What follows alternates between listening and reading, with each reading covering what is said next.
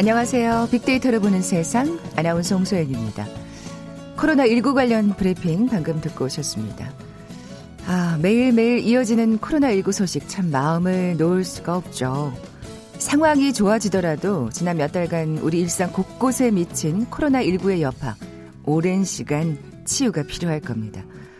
학생들의 등교, 경제적인 문제도 큰 걱정이겠지만 고립된 생활 속에 지쳐가고 있는 우리 마음, 치유가 필요할 텐데요. 물론 가족들과 함께 시간을 보내면서 화목해진 가정도 있겠습니다만 혼자 지내면서 겪게 되는 우울함과 불안감 또 오늘 부부의 날인데요.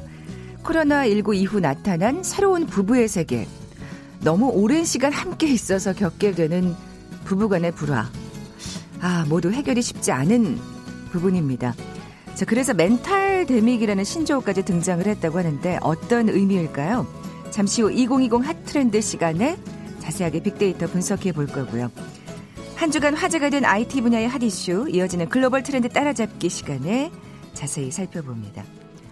KBS 제일 라디오 빅데이터를 보는 세상 먼저 빅퀴즈 풀고 갈까요? 자, 오늘은 둘이 하나가 되자라는 의미의 부부의 날입니다. 그래서 21일이죠. 화목한 가정을 일궈 나가자는 취지로 세계 최초로 우리나라에서 만들어졌는데요. 경남 창원 권제도 목사에 의해 시작돼서 2007년에 법정 기념일로 제정됐습니다. 권제도 목사는 부부의 날 남편은 아내에게 빨간 장미를 아내는 남편에게 이 꽃을 선물하자고 제안했죠. 사랑의 맹세 또 존경이라는 꽃말을 가진 이 꽃. 무슨 꽃일까요? 보기 드립니다. 1번 개나리, 2번 진달래, 3번 사철나무, 4번 핑크 장미. 오늘 당첨되신 두 분께 커피와 도는 모바일 쿠폰 드립니다. 휴대전화 문자 메시지 지역번호 없이 샵 9730, 샵 9730. 짧은 글은 50원, 긴 글은 100원의 정보 이용료가 부과됩니다. KBS 라디오 어플 콩은 무료로 이용하실 수 있고요. 유튜브로도 함께 하실 수 있습니다. 방송 들으시면서 정답과 함께 다양한 의견들 문자 보내주십시오.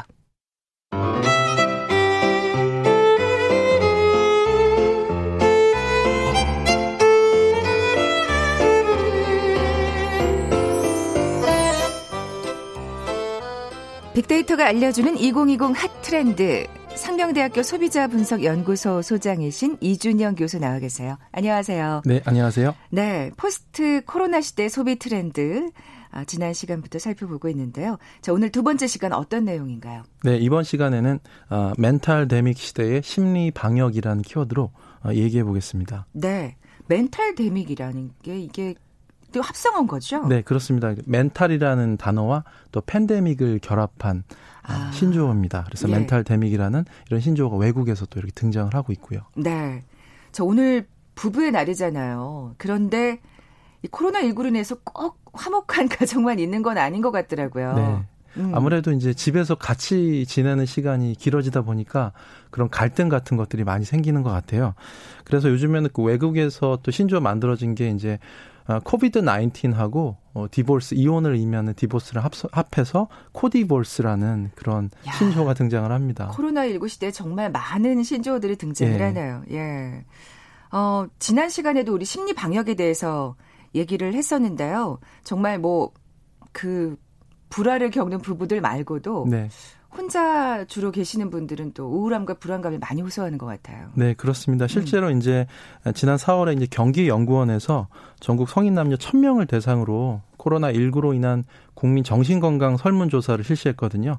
조사를 했는데 국민의 절반에 가까운 47.1, 47.5%의 사람이 사람들이 불안감이나 우울감 같은 것들을 이제 경험하고 있는 것으로 어, 나타났고요. 네. 그래서 코로나 19가 이런 사회 경제적 손실 못지않게 국민들의 정신 건강에도 굉장히 상당히 안 좋은 그런 영향을 미치고 있다 이렇게 얘기하는 거고 그래서 한마디로 얘기해서 어떻게 보면 이제 국민적인 트라우마를 아. 또 집단적으로 어, 경험하고 있다 이렇게 얘기할 수도 있겠죠. 네.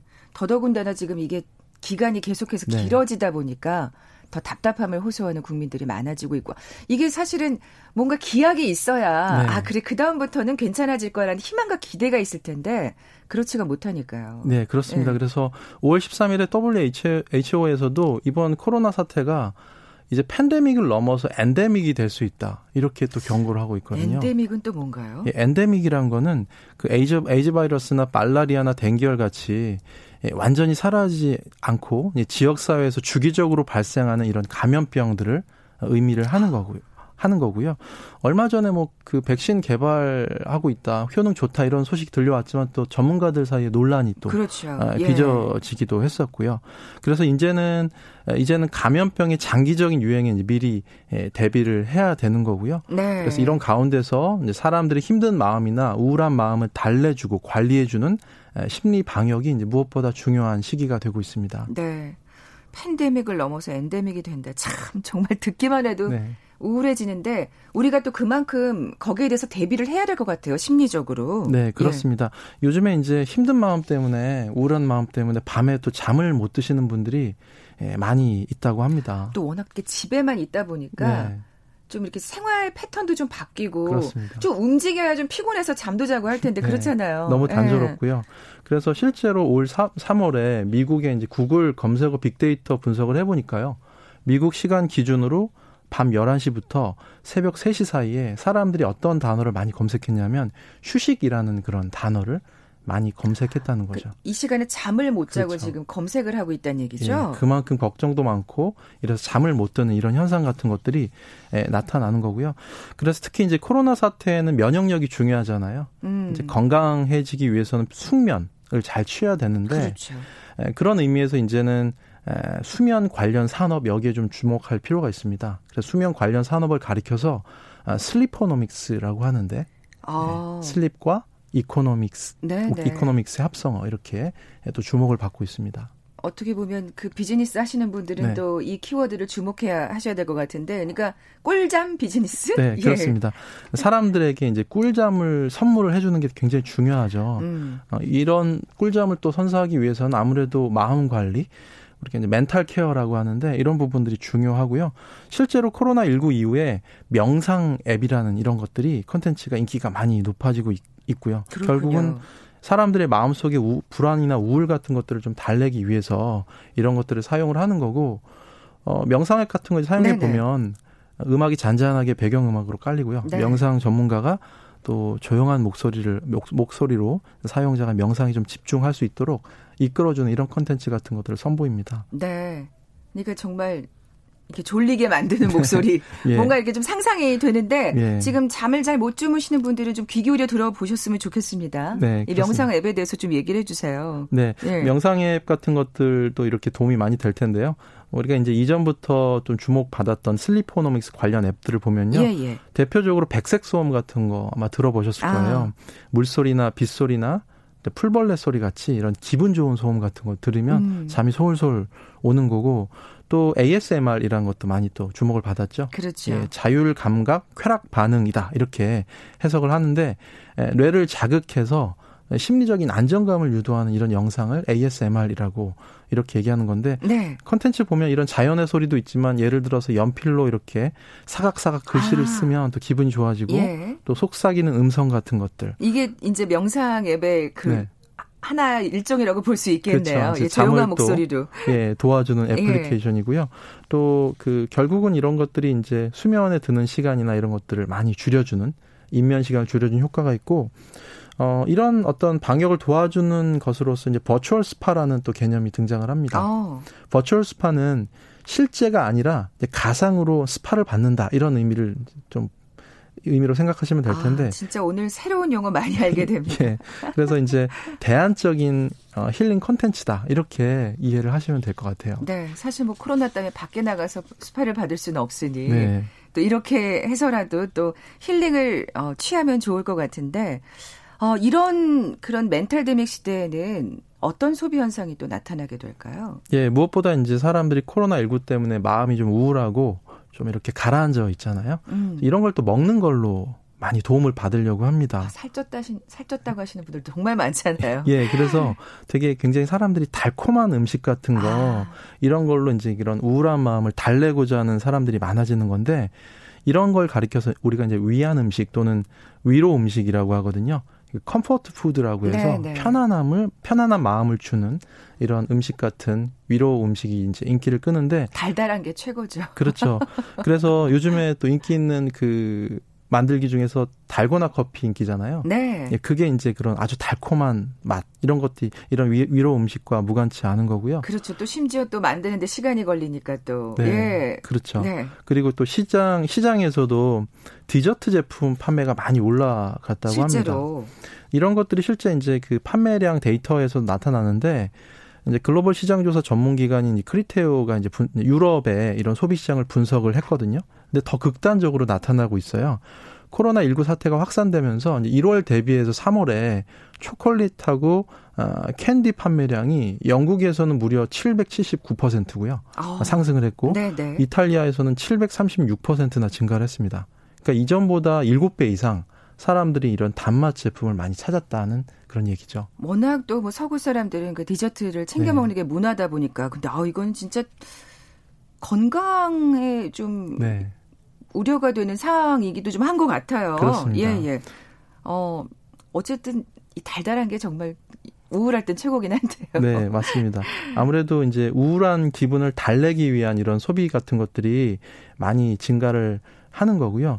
그런 그 맥락에서 요즘엔 또 술 판매량이 굉장히 많이 늘고 있다고 합니다. 아, 이거 이게 더 사실 어떻게 보면 네. 달달한 것보다 좀 더 우려가 되는데요. 네. 예. 전문가들은 이제 이게 알코올 중독 위험도 있고 아까도 이제 코디볼스 얘기했는데 네. 이런 가정 폭력의 위험도 있다. 뭐 이런 식으로 이제 경 이제 경고도 많이 하죠. 그렇죠. 그 밖에 나가서 먹는 게 아니라 집에서 먹기 시작하는 거잖아요. 네. 어. 그래서 어 실제로 이제 마케팅 조사기관 닐슨이 이제 코로나 19 이후에 전 세계 술 판매량을 봤더니 전년도 대비해서 291%나 증가했다. 이렇게 이야기를 합니다. 그래서 네. 요즘에는 집에서 홀짝홀짝 술을 마시는 그 홈술족이 증가하죠. 그에 대비해서 술집이나 유흥 관련 사도 많이 줄었지만 집에서 이제 이렇게 술을 즐기는 사람이 증가하니까 아, 외국 SNS에서는 또 새로운 유, 새로 유행하는 술이 등장을 하는데 그 술 이름이 쿼런티니입니다. 쿼런티니. 예, 쿼런티는 격리를 의미하는 단어이고요. 네네. 네. 그다음 마티니 칵테일이잖아요.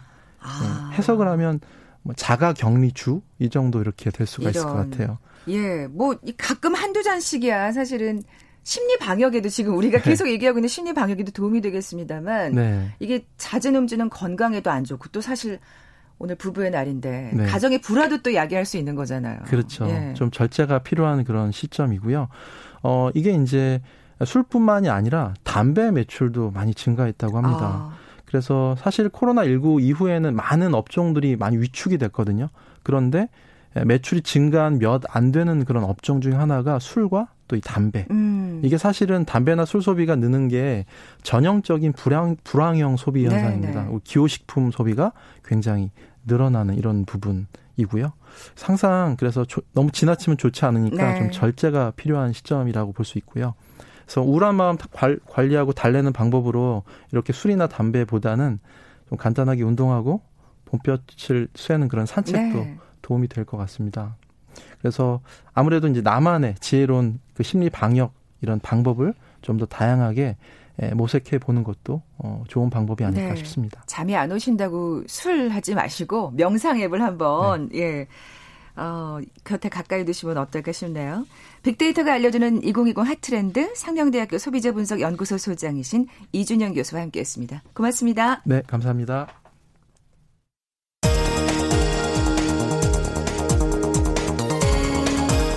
헤드라인 뉴스입니다. 전 세계 코로나19 누적 확진자 수가 현지 시간 20일 500만 명을 넘어섰다고 로이터 통신이 자체 집계치를 전했습니다. 박능후 중앙재난안전대책본부 1차장이 학생들에게 노래방과 PC방 등 감염 위험이 높은 시설의 출입을 자제해 줄 것을 당부했습니다. 이달 1일부터 20일까지 수출이 1년 전보다 20% 감소한 것으로 나타났습니다. 현지 시간 20일 코네티컷 주가 경제 활동을 재개하면서 미국의 50개 주가 모두 부분적 또는 전면적인 재가동에 나섰다고 CNN 방송과 일간 워싱턴 포스트가 보도했습니다. 1999년 도입돼 21년 동안 인터넷 상거래용 전자서명 수단으로 사용된 공인인증서가 폐지됩니다. 개정안이 통과돼도 기존 공인인증서는 유효기간이 끝나기 전까지 사용할 수 있고 갱신하면 금융결제원 인증서로 신규 발급됩니다. 앞으로는 임대차 계약을 연장하지 않겠다는 의사를 계약 완료 한 달 전이 아니라 두 달 전에 전달해야 합니다. 환경부는 폐기물을 이용해 부가가치가 높은 제품을 생산하는 이른바 재활용 기업 25곳을 선정해 15억 원을 지원한다고 밝혔습니다. 지금까지 라디오 정보센터 조진주였습니다.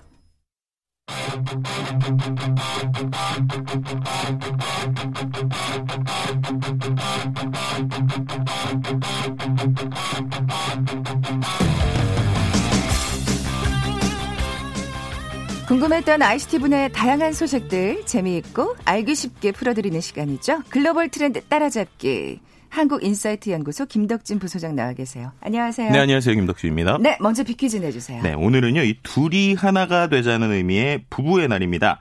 네, 2007년 법정 기념일로 제정이 됐는데요. 뭐 부부의 날을 시작한 권제도 목사는 장미 선물을 제안했다고 그래요.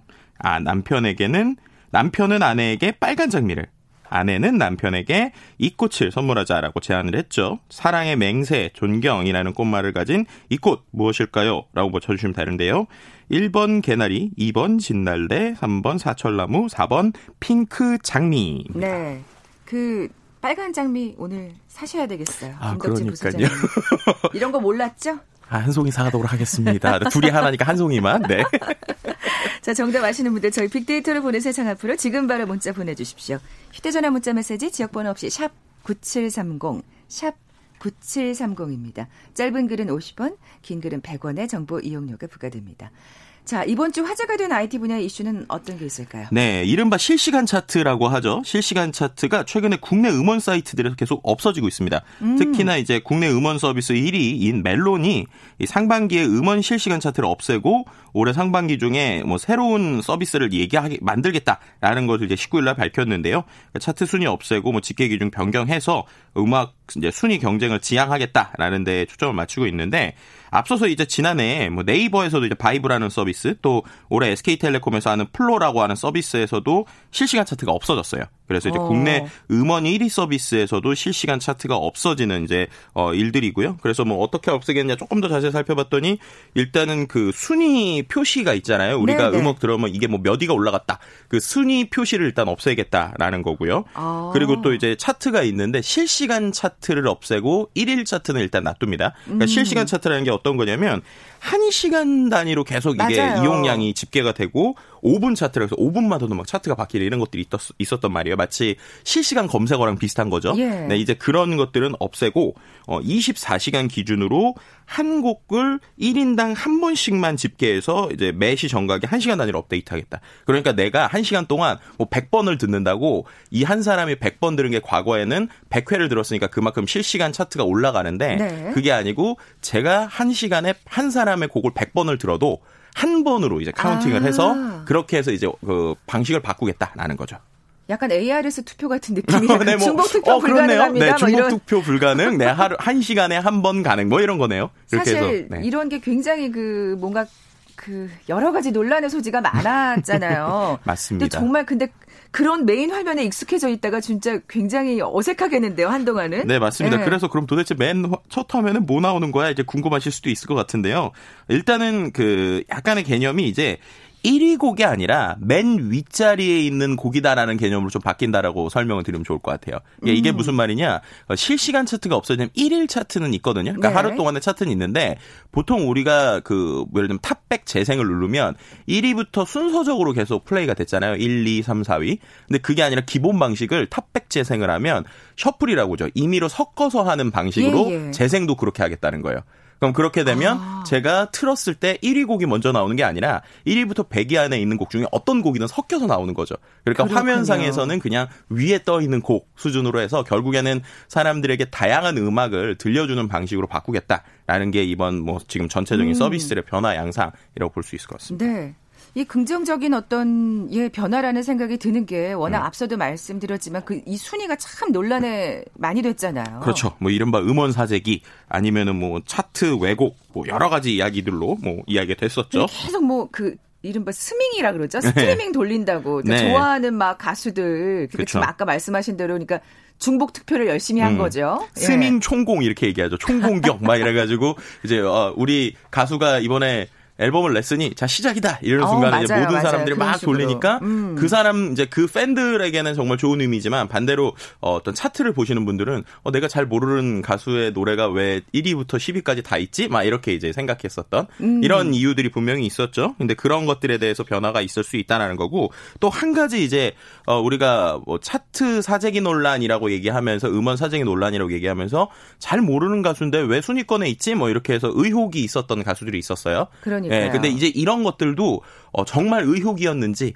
아니면 정말로 많은 사람들이 어 이제 우리는 잘 몰랐지만 뭐 SNS를 통해서 찾아 듣는 건지 음. 이런 것들도 이제 정확하게 확인할 수 있는 뭐 이런 변화라고도 볼 수 있을 것 같습니다. 네. 다행스럽다는 생각이 드는데 그럼 음원 사재기가 사라지게 될까요? 그러니까 일단은 뭐 음원 발매하자마자 말씀하신 것처럼 줄 세우기는 좀 없어질 것 같기는 해요. 그런데 일단은 어차피 중요한 거는 음원을 사람들이 들었을 때 가수나 어떤 그 음악, 음악을 만든 유통사에게 돈이 얼마나 가는지가 중요할 거잖아요. 네. 그런데 이런 어 음원에 대한 수익 구조까지 바뀌지는 않는 거예요. 멜론 같은 경우는. 그러니까는 아. 화면상에서 100번을 드는 게 순위권에 올라가진 않지만 그래도 100번을 들으면 이제 어떻게 보면은 그 음원을 만든 사람에게 수익은 돌아가게 아, 되니까 뭐 그거는 이제 기존의 또, 예. 방식은 좀 다르다고 볼 수 있을 것 같고 근데 뭐 약간의 꼼수는 나올 수 있지 않을까라는 생각도 들어요. 예를 들면 한 시간에 한 번 듣는 거니까 뭐 매크로라고 그러죠. 이제 약간 자동화할 수 있는 이런 패턴들을 활용해서 한 시간에 한 번씩 무조건 이렇게 듣게 아. 되는 뭐 이런 것들의 꼼수가 나오지 않을까라고 볼 수 있지만 그래도 예전보다는 확실히 어, 어느 정도 차트가 안정되지 않을까라는 생각은 해볼 수 있을 것 같습니다. 커다란 변화가 있을 것 같은데 네. 또 다른 음악 사이트에서는 또 그 음원의 수익을 나누는 방식을 바꾸겠다고 했는데 이건 얘기 어떤 얘기인가요? 네, 그러니까 앞서서 잠깐 말씀드린 것처럼 네이버 바이브라고 하는 서비스에서 이번에 하겠다라는 건데요. 그러니까 지금까지 음원 수익 정산 방식을 쉽게 설명드리면 이거예요. 아나운서님이 그 저희가 무슨 음악 서비스에 저랑 아나운서님만 이제 사용자가 있다고 생각을 해볼게요. 네. 근데 그 상황에서 아나운서님은 예를 들면 A 가수의 곡을 10번을 들었어요.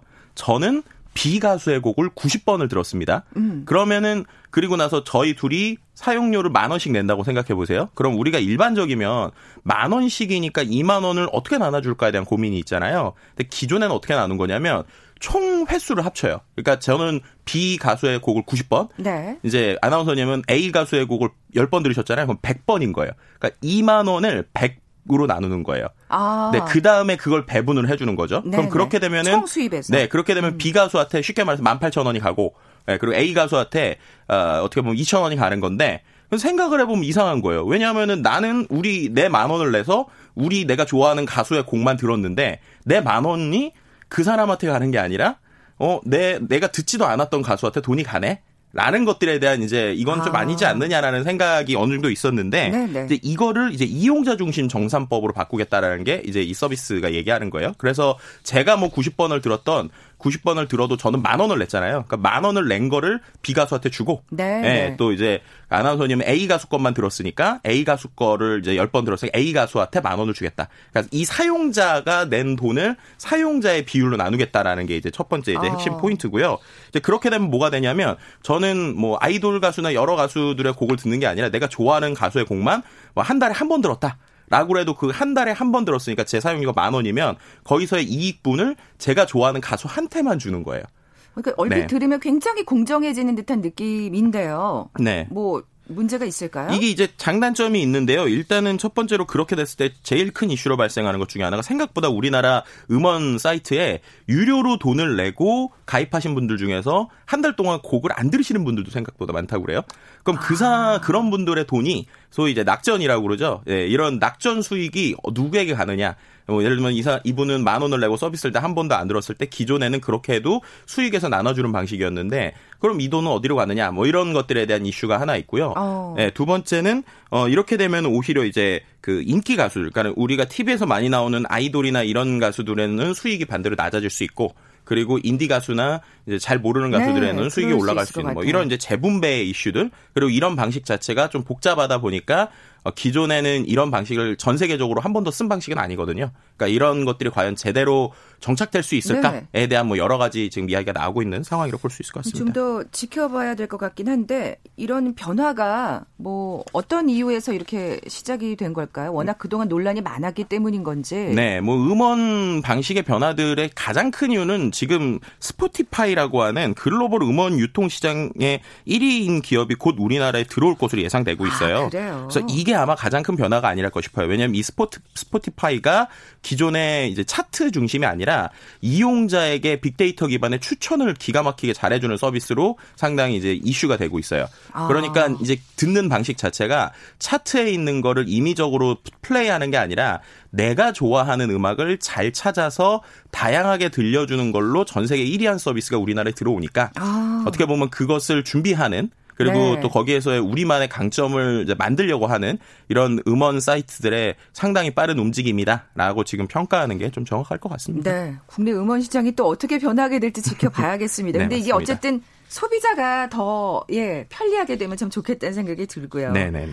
자, 글로벌 트렌드 따라잡기 한국 인사이트 연구소 김덕진 부소장과 함께 했습니다. 고맙습니다. 네, 감사합니다. 자, 오늘 비퀴즈 정답은 핑크 장미였죠. 커피와 도넛 모바일 쿠폰 받으실 두 분입니다. 5007님, 그리고 0696님, 어, 이두 분께 선물 보내드리면서 물러갑니다. 빅데이터로 보는 세상 내일 뵙죠. 고맙습니다.